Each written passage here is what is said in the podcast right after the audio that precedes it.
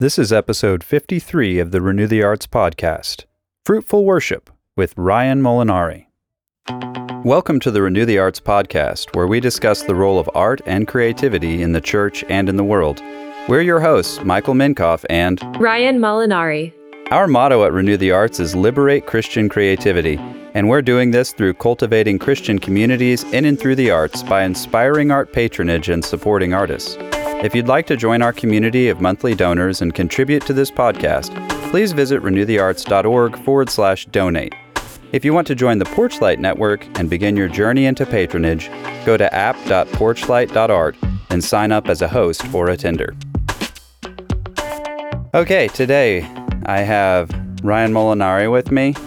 She is an author who's just written a book on aesthetic discernment and utilizing the fruit of the Spirit in order to uh, discern aesthetic standards for worship art, particularly. Is that correct?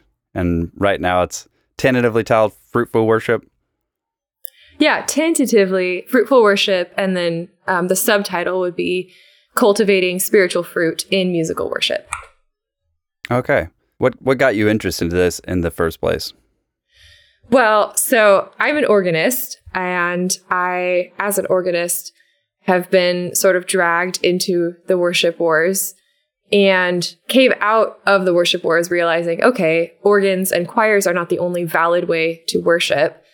But really, in the midst of that, I was having a moment of passion where I was just kind of railing against some trends I'd seen in worship. And some of what I was saying was valid, but I think other parts of what I was saying was really just driven by my own preferences rather than really getting into what does scripture say worship ought to be. And as I was sort of in the heat of this moment, just on my little rant, my husband actually interjected and he said, you know, intensity isn't a fruit of the spirit. Mm. And I was not super thrilled at that moment to hear that. But then I started thinking, wow, what, how would our ministry, not just our worship, but just how would ministry at large be different if we started by evaluating things based on the fruit of the spirit. And that seems like such a simple concept mm-hmm. and yet it's so lacking in so many areas. Yeah it really is.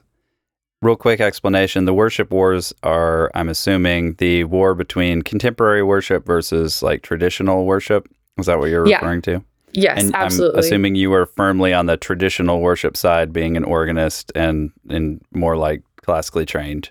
Yeah, and I wasn't yeah. always like that. I think I've sort of swung back and forth on the pendulum. Um, so growing up, I actually went to church in first a, a pretty large suburban megachurch, and then we left and church planted. And I grew up in a tiny church that met in a school gym um, the gym was the upgrade. We started in the cafeteria. Like it was very small and very committed to the word, um, but very contemporary. And so that was all I was used to was sort of this Baptist church disguised as a non-denominational church. And mm-hmm. really, um, we would sing the hymns, but always in a contemporary style. So then when I went away to college, I got an organ scholarship and I was there as a piano major. And I pretty quickly got a job at a Presbyterian church playing for their choir. And it was my first exposure to liturgy and the organ. And um, I'd been taking organ lessons previously, but I was sort of half hearted. But that was really where I started to see the formational power of all of that.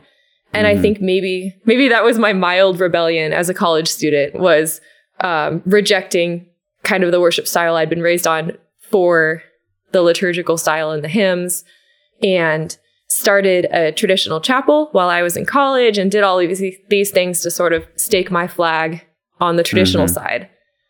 And, and then since graduating have sort of had to reevaluate some of that. Right, kind of come back a little bit, pendulum swinging a little bit more toward the middle, I guess. Yeah. Um, yep. So what what is the idea of uh, fruitful worship in a nutshell? Like, give us the you know, bird's eye view? Yeah. So, in a nutshell, I would say singing is a fruit of the Spirit. And we don't think about that a lot. But you see in Ephesians, Paul tells um, his readers, be filled with the Spirit and sing. Mm. And, and he's prescribing singing as a spiritual ministry to assist them in unity because they're to mm-hmm. sing to and with one another. It's not just vertical, it's not just directed to God. And then they're also singing as an act of sobriety. So he's, mm-hmm. he kind of seems to indicate there's a problem with drunkenness in the Ephesian mm-hmm. church. And he says, don't be filled with wine, be filled with the Spirit. Don't be drunk, sing. Mm. And then don't um, don't give in to debauchery, mm-hmm. but do all of these things, which are encouraged by singing. So you really see that um, singing operates in a, very similar way to the fruit of the Spirit, being a product of the Spirit and replacing the works of the flesh. So yeah. I just think it's we we don't talk a lot about the relationship between the fruit of the spirit and singing, even though singing is in some sense also a product of the spirit. Right. So it seems like it goes both directions. That in one sense, the art must produce the fruit of the spirit. In another sense, the fruit of the spirit is used as a metric or standard for assessing the art. Yeah, absolutely. So when I started the project, it was really trying to provide a criteria for what is effective worship, for lack of a better mm-hmm. phrase. Um, and as I went, I started to realize more and more that the fruit of the Spirit are not just the criteria by which we evaluate our worship, they actually provide the vision and the mission of our worship. I know vision is kind of a hot topic, a hot sure. buzzword right now in the church. But I do think that's exactly what the fruit of the Spirit are meant to be in our worship. It's our goal, but also the standard by which we are measured. Okay. No, that's that's mm-hmm. really good. For this reason, in the book, you designate love as sort of the central fruit around mm-hmm. which all the other fruits are connected. And part of that claim is, I'm sure, based on the fact that love contains so many of the other fruits in its description in 1 Corinthians 13, you know, being patient and kind. And patience and kindness mm-hmm. are both listed as fruit of the Spirit. So it's like, well, if love produces those things, and it's mentioned first, maybe it's the central idea around which all the other fruit cluster, if that makes sense. Yeah, absolutely. Okay. And I think it's interesting because, again, talking about this parallel between the fruit of the Spirit and singing, you also see, especially in Colossians 3, that singing, like love, sort of contains and produces all of the fruit of the Spirit, you know, when, when done in the Spirit. So mm. you see in 1 Corinthians 13, all of the fruit of the Spirit are contained within agape. But then you mm-hmm. also see in Colossians 3, Paul commands the believers again to be singing constantly. Like that's a, a, central characteristic of their congregational life. And if you really read through that passage, it mentions either a synonym for each fruit of the Spirit, a similar concept, or just that fruit of the Spirit directly. That's so it was really interesting.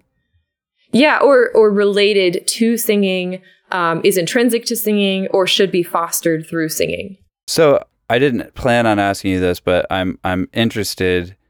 So even in a in a sacred space, let's say there's not always a piece of music that the congregation is participating in. Maybe they're just mm-hmm. listening to it. Would you say that there's still the same um, criteria and the same effect happening there?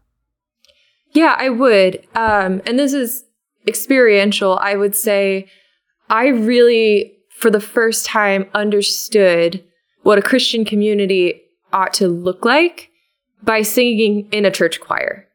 And, and so it was this little microcosm. Not, it wasn't the entire congregation, but it was a representative group from the congregation of people, you know, different jobs, different demographics, different ages, all singing one tune with different voices. And it was very much evocative of that verse of love, which binds everything together in harmony. Right. right? And so right.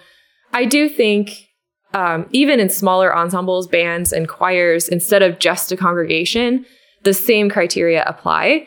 And then singing is still intended to bear, bear the fruit of the Spirit.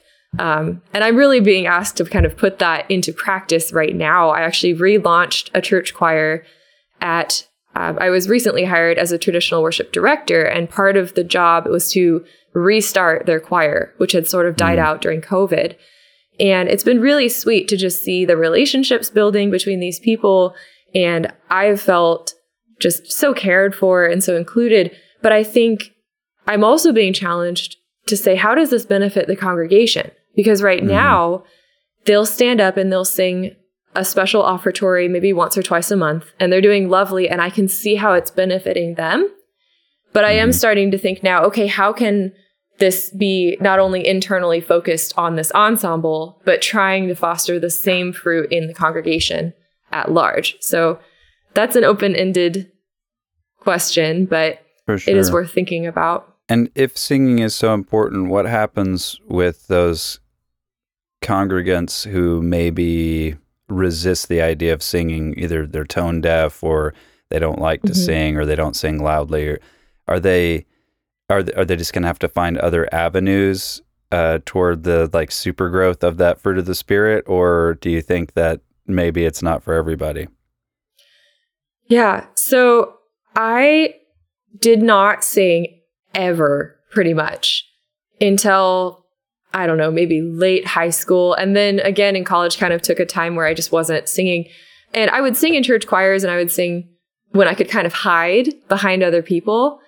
Um, but I think I've really come to a place now, and not just because I'm more confident and I love singing, but just because I've spent so much time in scripture and so much time on this topic that I do think singing is mandatory of everyone who physically can. Um, mm-hmm. And I think, you know, I know there are tone deaf people, I suppose, but it's not necessarily about being great singers. It's about what what does the actual activity of singing do? And what it does is it shares a vulnerable part of yourself, your breath and your voice with other people. And ultimately, I think someone who struggles to sing by singing is doing even a more significant act of worship unto mm. their you know fellow believers and unto the lord in a way that someone like me who just sings all the time is mm-hmm. maybe i'm you know i might not be as cautious about it i might be a little thoughtless but um right. yeah i would say productive as spiritual discipline for you i guess right yeah exactly someone who loves you know journaling all the time is maybe like they're benefiting from it, but I think there's something to be said for somebody who's not natural to that spiritual discipline, recognizing that scripture prescribes it and really working so that they're able to do it. Okay. Yeah. Well, I want to see some like some practical legs on on this idea that you have. So mm-hmm. taking love, especially since it's a central fruit of the spirit uh, in your book, how would you apply like searching for love as a particular tool for aesthetic discernment? Like, give us a yeah. specific example. Reframing love as um, criteria is important. So I think when we think about love in worship, we tend to think, "Do I love this?"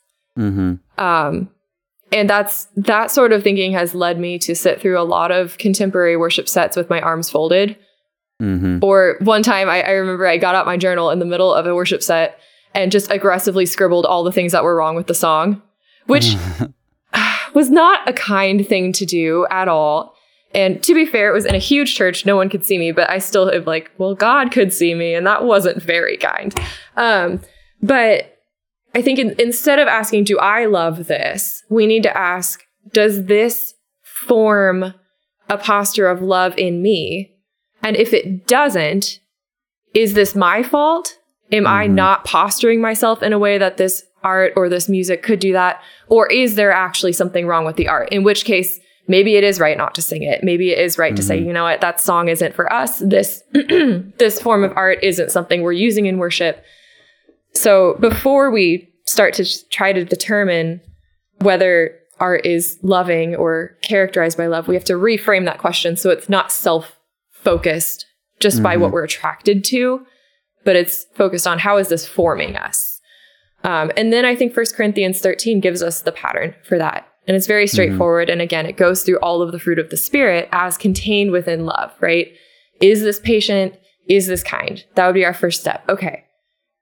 I was not being patient when I just started mm-hmm. scribbling out all the things I hated about that worship set. That was not patient in any way. So whether or not the music was characterized by patient at that point wasn't the problem. I was mm. the problem entirely because I was not willing to even endure a three minute worship song before coming to a conclusion. Well, how would you make that distinction in yourself, though? Especially, I mean, we can deceive ourselves very easily. So mm-hmm. if you're listening to a song and you think, it's not that I hate this for personal selfish reasons. I hate it because I think it's really bad for all the other people that are here too. Mm-hmm. And then mm-hmm. you have, you know, is that like how how are you going to be able to distinguish between whether or not you've deceived yourself and actually you're the problem or if the work itself is in fact the problem? Or right. is it a situation where your position in relationship to the music might make a difference? Like would it make a difference if you were the you know music director as opposed to being just a congregant who happened to blow in one sunday? Mhm yeah i think it's important then to think about the fruit of the spirit as a unit um, mm-hmm. um, contained within love versus just love is patient and that's the end mm-hmm. of it um, right. because i think in that particular example i think i could say I wasn't being patient, but we could also say maybe there was something intrinsically wrong with that worship song. And I was sensing that or whatever. But if you go through each of the fruit of the spirit and each of these characteristics listed in 1 Corinthians 13, it starts to sort of whittle out the emotion a little bit mm-hmm. more. Um, it becomes a little bit more objective. For instance, love does not rejoice in wrongdoing, but rejoices with the truth. In the truth, yeah. So if I'd gone through all of the previous characteristics and still said, I think this is all me, but then I got to love does not rejoice with wrongdoing, but rejoices with the truth. And I realized we're singing reckless love, where mm-hmm. a term is incorrectly used to characterize God, which is idolatry. I might say, oh, actually, I think my reaction was justified because mm-hmm. this song is not fulfilling a serious aspect of what it means to foster and be characterized by agape love, which is mm-hmm. rejoice with what's true. Instead, mm-hmm. it's rejoicing with something that is fundamentally untrue. And so I think, again, it's important we don't just characterize or we don't just um, critique our worship and our worship engagement with just one aspect. Just like the fruit of the Spirit is essentially singular, they go together. Mm-hmm. So, for sure. And so I guess there's a sliding line even on that, like a spectrum that would be like if I were applying um, love, even taking into account the other uh, aspects and taking into account as many aspects as I possibly could, it's still the case that songs are going to be more or less good. Mm-hmm. You know what I mm-hmm. mean? It's like there has to be a threshold at some point where you're like, this has crossed a threshold where I feel like it's not doing enough of building up or edifying to the congregation to even be useful anymore. Yeah, um, absolutely. But there, but none of our hymns or our songs are ever going to be perfect. And you know, people would say, "Well, you could just stick with singing the psalms," and it's like, yeah, but you're singing them in translation mm-hmm. as well. You know, so like, there's a lot that happened in between there, culturally speaking, that is very different from the original audience. Was um, you know, in, intention, even the authorial atten- intention there. Um, right. we don't even have the music, so we have no idea where that you know where that was supposed to be. But mm-hmm. you know, is there a threshold? Do you have rules? You've gotten to this point, and if it's this bad, then this is where you know you just need to cut it out and not have anything to do with it, or is it more just submit yourselves to each other and hope for the best? Yeah, I think again, I think there's sort of I don't want to say one fruit is more important than the other because that is not true, and they should ideally go together. Um, you know, we can't just be a patience shrub and a mm-hmm. kindness tree. You know, they're all supposed mm-hmm. to be characteristic of us as Christians. And I think they're all supposed to be characteristic of our worship. Mm-hmm. But I do think, like, take, if you take goodness, for example, I would say the like scriptural faithfulness of our worship is, should take priority over the musical complexity Sure. And I wish that weren't the case because I'm an organist. I love counterpoint. I love a good harmony. And I think scripture is pretty clear that musical excellence glorifies God. I mean, we have Psalm 150, which is just cacophonous and wonderful, and mm-hmm. every instrument ever is called to worship. Um, right. And, but at the same time, I do think we're called to truthfulness prior to creativity, even though I don't want it to be an, an either or. So I, I do think I'm willing to compromise on songs that I think are just rote and maybe not musically creative as long as I see that they're instructing my congregation in truth. Okay. Um, which is not my favorite concession to make, but clarity over creativity has sort of become my fallback motto in situations like that. Mm-hmm. I would also say, um, uh, I think kindness is so important, but kindness is also honesty and so like if someone asks me, do you like this song? I've been I've started to give myself the permission to say, no, I, I really don't like it musically, but I'm willing to sing it if it serves the congregation and it doesn't conflict with anything that I believe. Mm-hmm. So sort of parsing out my my scriptural commitments and then my creative aspirations where I just I wish everything could be Bach and everything could be beautiful. And I'm working for that in as many ways as I can. But I also recognize the layperson doesn't read music anymore. And mm-hmm. there are just a lot more limitations than I wish there were. Yeah, that would be a good question too to ask as far as who we touched on it a bit, but who is responsible for applying these standards? Yeah, I think, I mean, again, just like in a perfect world, all worship music would be beautiful and created with deep creative integrity. In a perfect world, every layperson would care deeply about music. And more importantly, I think every layperson would care deeply about doctrine. Um, mm-hmm. But realistically, so my husband's a pastor and I'm a worship leader. And this is, we're pretty early in our full time ministry vocations. And we've already learned sometimes the pastor has to take out the staff.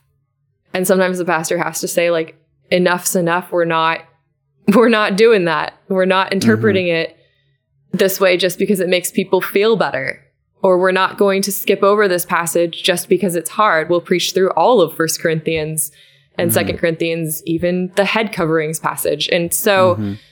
it's I think ultimately um, for example, my book is written primarily for worship leaders. And I, I just, I'm really fearful that a lot of worship leaders neglect theology and spiritual disciplines. Um, honestly, I think a lot of worship leaders neglect musical literacy. I, I wish that weren't the case as well, but it is. And so I think the responsibility does ultimately fall on worship leaders to decide what is good for their flock, what is fruitful, what is nourishing, what is beautiful. Also, I really think a lot of the reason that worship music is the way it is is just because that's what we've been fed. And if you spend your entire life eating Cheerios, mm-hmm. Cheerios are great. Why would you want mm-hmm. to move on to like a fancy meal or meat or anything? We've just, we've been fed milk for so long. Mm-hmm. And really, it's our leaders' responsibility to start to feed us other things and to determine what is good for us and what will help us grow. Hey there, Renew the Arts podcast listeners. We'll get right back to our discussion of the arts and the fruit of the Spirit, but first, I want to thank our community of monthly donors. Your consistent contributions make the work we do at Renew the Arts possible. I'm so grateful for your partnership as we cultivate Christian communities in and through the arts by inspiring art patronage and supporting artists. If you'd like to join our community of monthly donors and contribute to this podcast, please visit renewthearts.org forward slash donate. If you want to join the Porchlight Network and begin your journey into patronage, go to app.porchlight.art and sign up as a host or attender. It's sort of an unfortunate situation, though, for a lot of worship leaders in that they don't actually have agency or control over mm-hmm. what's happening, even in terms of the music. They oftentimes don't make the musical selections.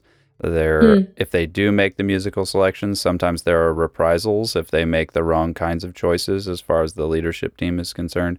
They're often in this sort of limbo uh, space between actual leadership and just non-participation. It's like they're mm-hmm. participants, but they often aren't actually leaders, and um, that would have to be addressed if worship leaders are actually going to be able to utilize what you would hope would be greater musical literacy in the service of the church, and then combine that with these tools that you're developing in this book uh, in order to increase the productivity of worship for the spiritual growth of the congregation.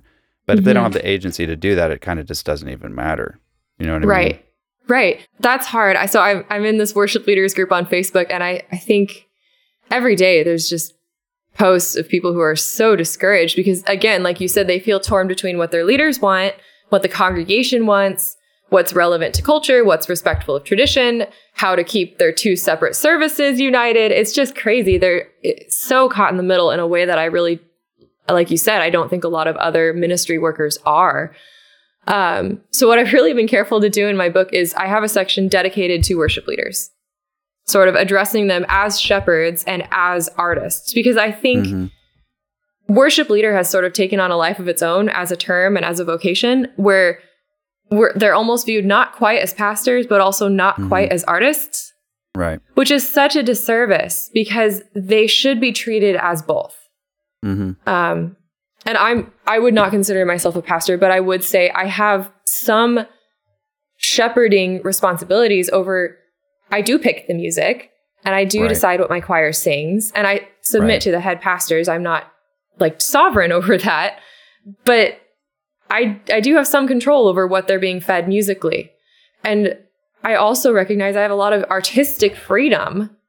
And that's been so liberating to be like, "Oh, I I actually can pick some of the music I like and I can start to work that in there and start to get them accustomed to singing Baroque music, even though my church choir is used to contemporary one line choral arrangements or something like mm. that.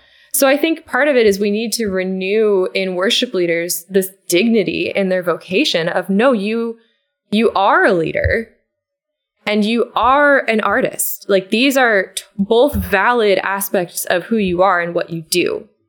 Mm-hmm. And then I think so as I sort of address that in my leadership section at the end of each chapter, I also try to add a paragraph or two addressing lay people and how they are supposed to treat their worship leaders in accordance to the fruit of the spirit in worship.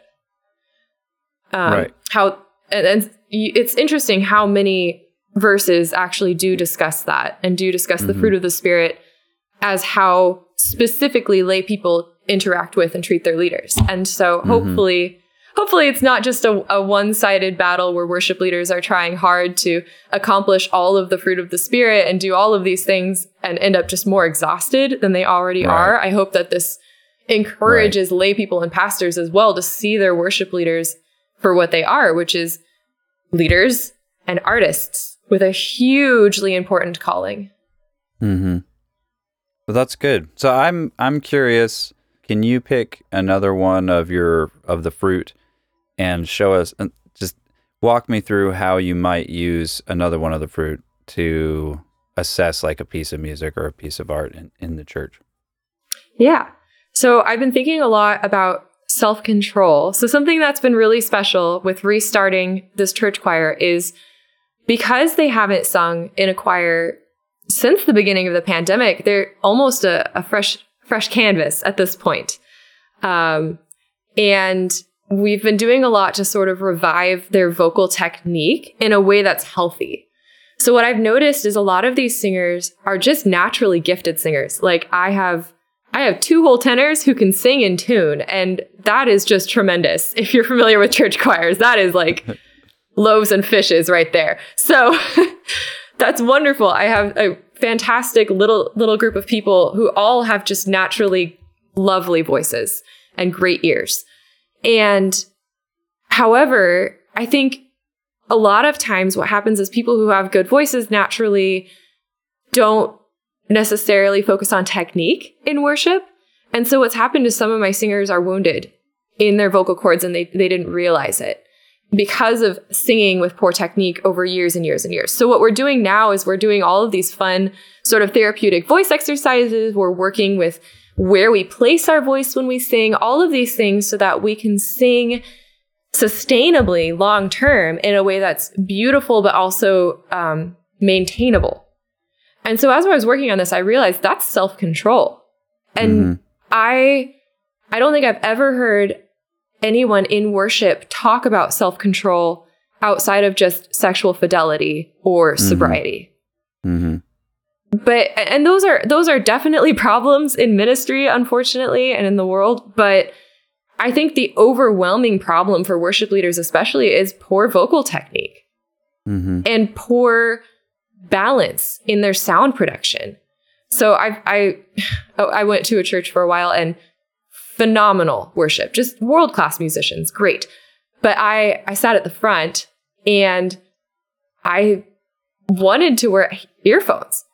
It was beautiful. It was absolutely beautiful music. It was just so loud in a way that was just beyond even being balanced. And I'm an organist. So like I love mm-hmm. loud music. I'm not saying you can't have loud music, but I am I do know a friend of mine's an audiologist and we kind of ran the math together and she basically said, "Yeah, they'll have hearing loss if they don't already have it because of this volume and even with once a week exposure, this causes hearing loss." Mm-hmm. So I just I just had to think I'm like we're told to praise the Lord with crashing cymbals and loud music, and our voices are shouting. But with technology today, we have the capacity now to almost transcend sobriety mm-hmm. in our sound production. It's it's no longer temperance, it's no longer self-control if we're causing permanent hearing loss to our worship musicians and our congregants. Mm. And and I know a lot of worship leaders too who not only already have hearing loss, they have they've had to go on vocal rest for months mm. at a time because they're screaming and they're belting and they're holding their necks up high and straining instead of mm. learning classical technique. And I'm not saying classical singing is the only way to go, but I, I the technique is sustainable. There's a mm-hmm. reason opera singers can do several four hour operas in a weekend because they've practiced a sustainable technique that gives you volume without hurting you. Mm-hmm. And so, just more and more, I'm convinced this is such a neglected area in worship ministry. And it's why so many worship leaders are burning out and are hurting themselves. It because there's just no consideration for self-control insofar as it relates to musical execution. But right. that's so important. And you're talking about specifics and particulars, but that actually has a a cultural and spiritual and psychological effect in terms of just the excess of the overall mm-hmm. production and how that affects a worship service and the congregation that's involved in it. Um, yeah. And I know what you're saying is not objective. It's not necessarily like if you've reached over this decibel range, you are now you know exceeding the bounds of self-control. It's not exactly right, what you're yeah. saying, but it but it's more an issue of to be considered in those terms. It, it's helpful, like to just say, okay, this is a this is a metric we can use to apply to this. Are we actually both exhibiting and encouraging temperance, moderation, and self-control in the way that we're approaching worship? And right. um, you know, and I guess you might want to balance that over against the the joy part of it and the rejoicing part of it that also needs to be there. That mm-hmm. I guess depending on the congregation, you might have congregations that are doing maybe a little too well with self-control and they might right. need to get a little bit more uninhibited and a little more on the rejoicing and joyful side of things. And that's one of the things I like so much about the possibilities of a book like this is that in these various different areas you you are going to find that different congregations have different areas that they need to like focus on and work on and mm-hmm. address but just having like the whole thing laid out it's just helpful other set of parameters to apply um, that are a little bit they're not subjective and arbitrary like a lot of these standards oftentimes are so right. that's that is helpful because there's yeah. there's a large biblical and historical tradition that you actually are are entering into concerning all of these things. Right. And part of my my purpose really is just what bothers me about for example the self-control things with vocal technique and sound production. I don't mind if occasionally someone belts. I love Broadway. I'm I'm good with that. I do that in my car, you know? Mm-hmm. And I, I'm fine if we increase the volume now and then. It's just we need to get back to why? Why are we doing this? Is mm-hmm. this like if you like if someone evaluated this church and they said, you know, this is fostering joy, which it is. This church, for example, with the sound, joyful worship, hands up, people mm-hmm. moving, everyone mm-hmm. singing. Um, they're, you know, knocking it out of the park with joy. If they can say, you know what, this is inspiring joy, we don't really see it as a problem, like they've done their due diligence. They've examined it according to the fruit. They're doing what they need to do to make sure they're in alignment with scripture. And that's fine. I, I don't want to pass judgment on a church just because I would do something slightly differently when they're still mm-hmm. within the realms of, you know, biblical orthodoxy and being careful to make sure that they're doing their worship in a way that's in alignment with the fruit of the spirit. And so mm-hmm. my my guiding phrase as I'm writing this book has been scripturally faithful and situationally flexible. Mm-hmm. You know, my the little Lutheran choir I direct is going to have very different problems and very different strengths than the megachurch band. Certainly, you know, at, but at the same time, I have to recognize, you know, scripture's full of tiny bands of Christians just singing together in quiet, and it's also full of the Psalms where David is dancing like crazy and there are drums mm-hmm. going, mm-hmm. and Full both procession. are valid. And both can be fully characterized by the fruit of the Spirit if we're just really intentional about looking for them and cultivating them. And if necessary, cutting out things that aren't um, conveying or cultivating the fruit of the Spirit. And I love that it's it is an interpersonal standard as well. I mean, they could be applied to an individual, but they become a lot more interesting and a lot more fruitful, I feel like, when you start to address them as communal issues. Mm-hmm. Like, how is this community being shaped? Um, yes. And how am I individually contributing to that development and that shaping of the community? And that's why, even just beginning with focusing on singing as a communal activity, such an important part uh, of, of church life. To, I guess, wrap it up to some extent, although this might take a bit, why do you think this is so important? Like, how, how have these ideas firstly benefited you personally? I think that there's really nothing more terrifying for me than writing a book and publishing it and then realizing there are really two options moving forward. Either I fail to live up to everything I've set forth in this book and people just laugh or disregard everything I've said and say, oh, well, you know, she was a hypocrite. Or I can go into it humbly and say, you know what? This is like my manifesto this is what I want to grow into. This is the kind of worship leader I want to become. And this is the legacy I hope to leave behind. I haven't done it perfectly, but this is the standard by that I'm aspiring toward. And so it, again, it's scary because there are really the two options of just I'm going to grow into this or mm-hmm. people will see the ways I've failed and immediately discount it. Mm-hmm. And so for me it's it's been a really fruitful and fearful work of self examination of looking at all these fruit of the spirit. And it's really easy for me to point out the ways that this other church didn't show self control. It's really mm-hmm. easy for me to say, oh, this church had drummers flying in from the ceiling. Clearly, mm-hmm. they don't have self control. It's a little bit harder for me to say, I didn't practice very well this week. So I just pulled out all of the stops on the organ, made it as loud as possible, and hoped no one would notice. Mm-hmm when really the same thing's going on. So it's been pretty convicting over and mm-hmm. over and over. And I think with every chapter I wrote, challenges seemed to arise that would threaten um, my witness, I suppose, for that particular fruit. So I know when I was writing Joy, I honestly went through sort of a season of depression. Mm. And it was, it felt spiritual. Um, it might also have just been I was writing about something I felt I should feel and I didn't. Mm-hmm. And so that mm-hmm. was a mm-hmm. challenge. And then with peace, I just felt like every possible thing that could happen happened. And so it, mm-hmm. it's been a crazy, crazy journey. I spent one month on each fruit, and I'm sure I'll spend another month on each fruit as I go back and rewrite. And it's been so refining. I think, um, really, I think still the most powerful one for me was love.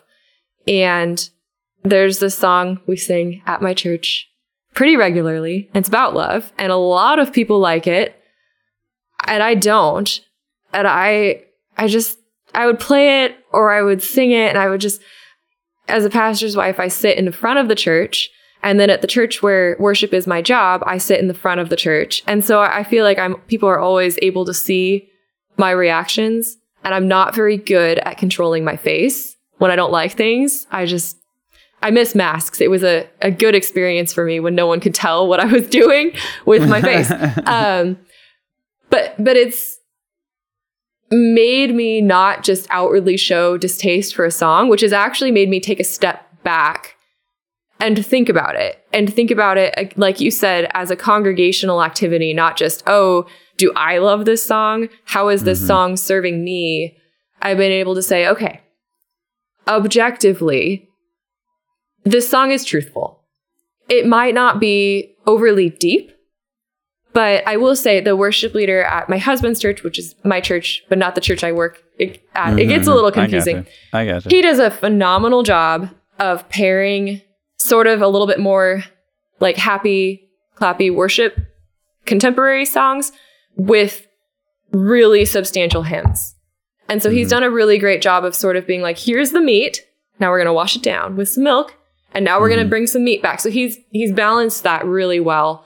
And our church is made up of older, formerly denominational Christians and then very younger Christians who have had maybe some baggage with that. So it's, it's been mm-hmm. a really good balance. But all that to say, he's doing great. But I'll I'll stand up there trying to control my face, trying to just mm. sing because everyone can see me. And I I've started to focus more on how is this serving my congregation and how can I be a part of that service? And so whenever that song comes up, I've picked out a specific person that I'll pray for as I sing it. Mm. And I'll just sing those words um, not literally, that would be creepy, but I'll sing those words over that person as I as we worship. And I think through that I've I've come to not dislike the song because I really like that person. I care so yeah. deeply about that person that I've just decided, all right, I don't love this song, but this person does. How can I use this to care for um, this, you know, brother or sister in Christ? And that's been so refreshing. And I'm hopeful other people will start to look for ways to do that as well. Yeah. No, that's that's that's great. Mm-hmm. Um one final thing. What do you think how does this apply outside the worship arts? We've spent uh, a lot of time in the podcast talking about various different ways that this functions inside worship and in sacred spaces, but do do any of the things that you're writing about in this book apply to the Christian arts in general or to arts made by Christians generally even if they're intended for a more secular environment? Mm-hmm. Yeah, absolutely. So, before talking specifically about art beyond the sacred, I also want to talk about life beyond these spaces we see as sacred. Mm-hmm. So, I lately I've just been so bothered by when people use the phrase worship experience. Mm-hmm. Because when we say experience, we're sort of cordoning off worship as if it happens in our little, you know, church shaped building mm-hmm. and then we leave. And it's also right. indicating that it's something done toward us. We mm-hmm. experience it. Yeah, we, and we then ser- we leave. It was served. Yeah, we were served. Right. Yeah. Yeah, we we show up, we get our joy fix, and then we head out the door. Um, mm-hmm. we just treat church like a coffee shop, which a lot of them are. but um, mm. and anyways, so I'm good with that. I love coffee. But, anyways, I just think worship is not something we experience. Worship is something God experiences. Worship is something we do. Mm-hmm. And we do it with one another, to one another, for God. Mm-hmm. And so I've just been trying to just eliminate experience from my worship vocabulary and tr- again just treat it as a verb as something we do but also as something we do that has no spatial limitations it's outside mm-hmm. it's in every aspect of our life um, and musical worship as well i'm trying to just punctuate my day with different musical worship things instead of just waiting for sunday or waiting for wednesday for choir practice right but i think to go beyond even musical worship what's been so wonderful to discover through this writing process is that musical worship um, encourages the highest form of worship, which is bearing fruit. We're told in John, Jesus tells us that he's appointed us to bear fruit, to bear much fruit. And mm-hmm. over and over, when fruit, bearing fruit shows up, it shows up in a way that bearing fruit not only edifies the church, but it glorifies God, which mm-hmm. are essentially the two aims of musical worship as well. And so mm-hmm. when we bear the most fruit, we are the most worshipful. And I don't think any Christian would say the fruit of the Spirit are only limited to church, only limited right. to the building. That's something right. that has to permeate every aspect of our life. Musical worship is a way of practicing that fruitfulness weekly and congregationally. And so then if we can say, you know, bearing fruit has to be characteristic of our lives as a whole, not just on Sunday mornings, then I think we can then start to talk about arts beyond the church and talking about how if an art encourages or exhibits the fruit of the spirit in some way, that does become an act of worship. It doesn't mean that that art is created for congregational worship necessarily. It could be, but right. that art does become an instance of worship on the part of that artist.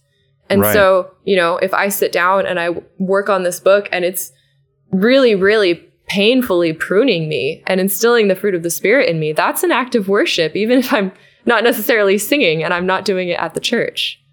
Right. Yeah, no, those are great. Those are great thoughts. And and I I would say that's that's basically the same view that I've had for a long time that the the distinction between sacred and secular is fine because I understand that there are, you know, there's spatial distinctions and other things like that. But really ultimately it seems like the trajectory of God's plan is that the Holy of Holies would just get larger and larger and larger mm. until it encompasses the entire universe. And so we're part of that um, ambassadorship to reconcile all things to the Father. And I'd say that any of the work that you do as an artist that isn't producing fruit either in yourself or in the people who are listening to it, you should definitely and seriously consider whether or not you're doing what God's calling you to do. And, right, um, right.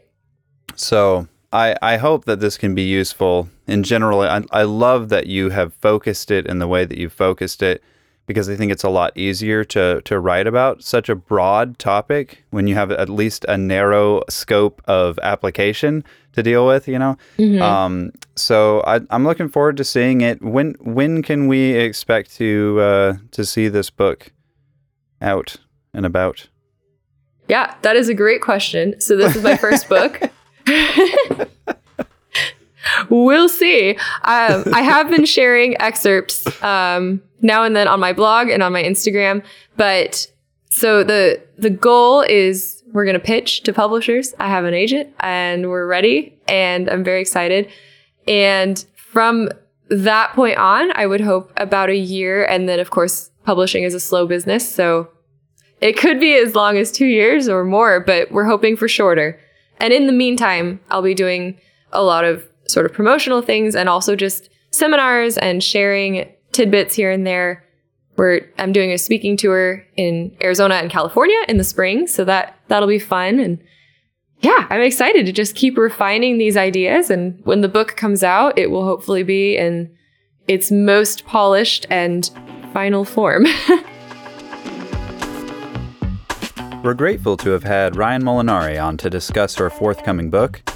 Thank you for listening to another episode of the Renew the Arts podcast. We're going to close this episode with a song suggested by Ryanne. The song is called Joyful Noise by artist Mary Van Hooser from her record Jubilate. Till next time.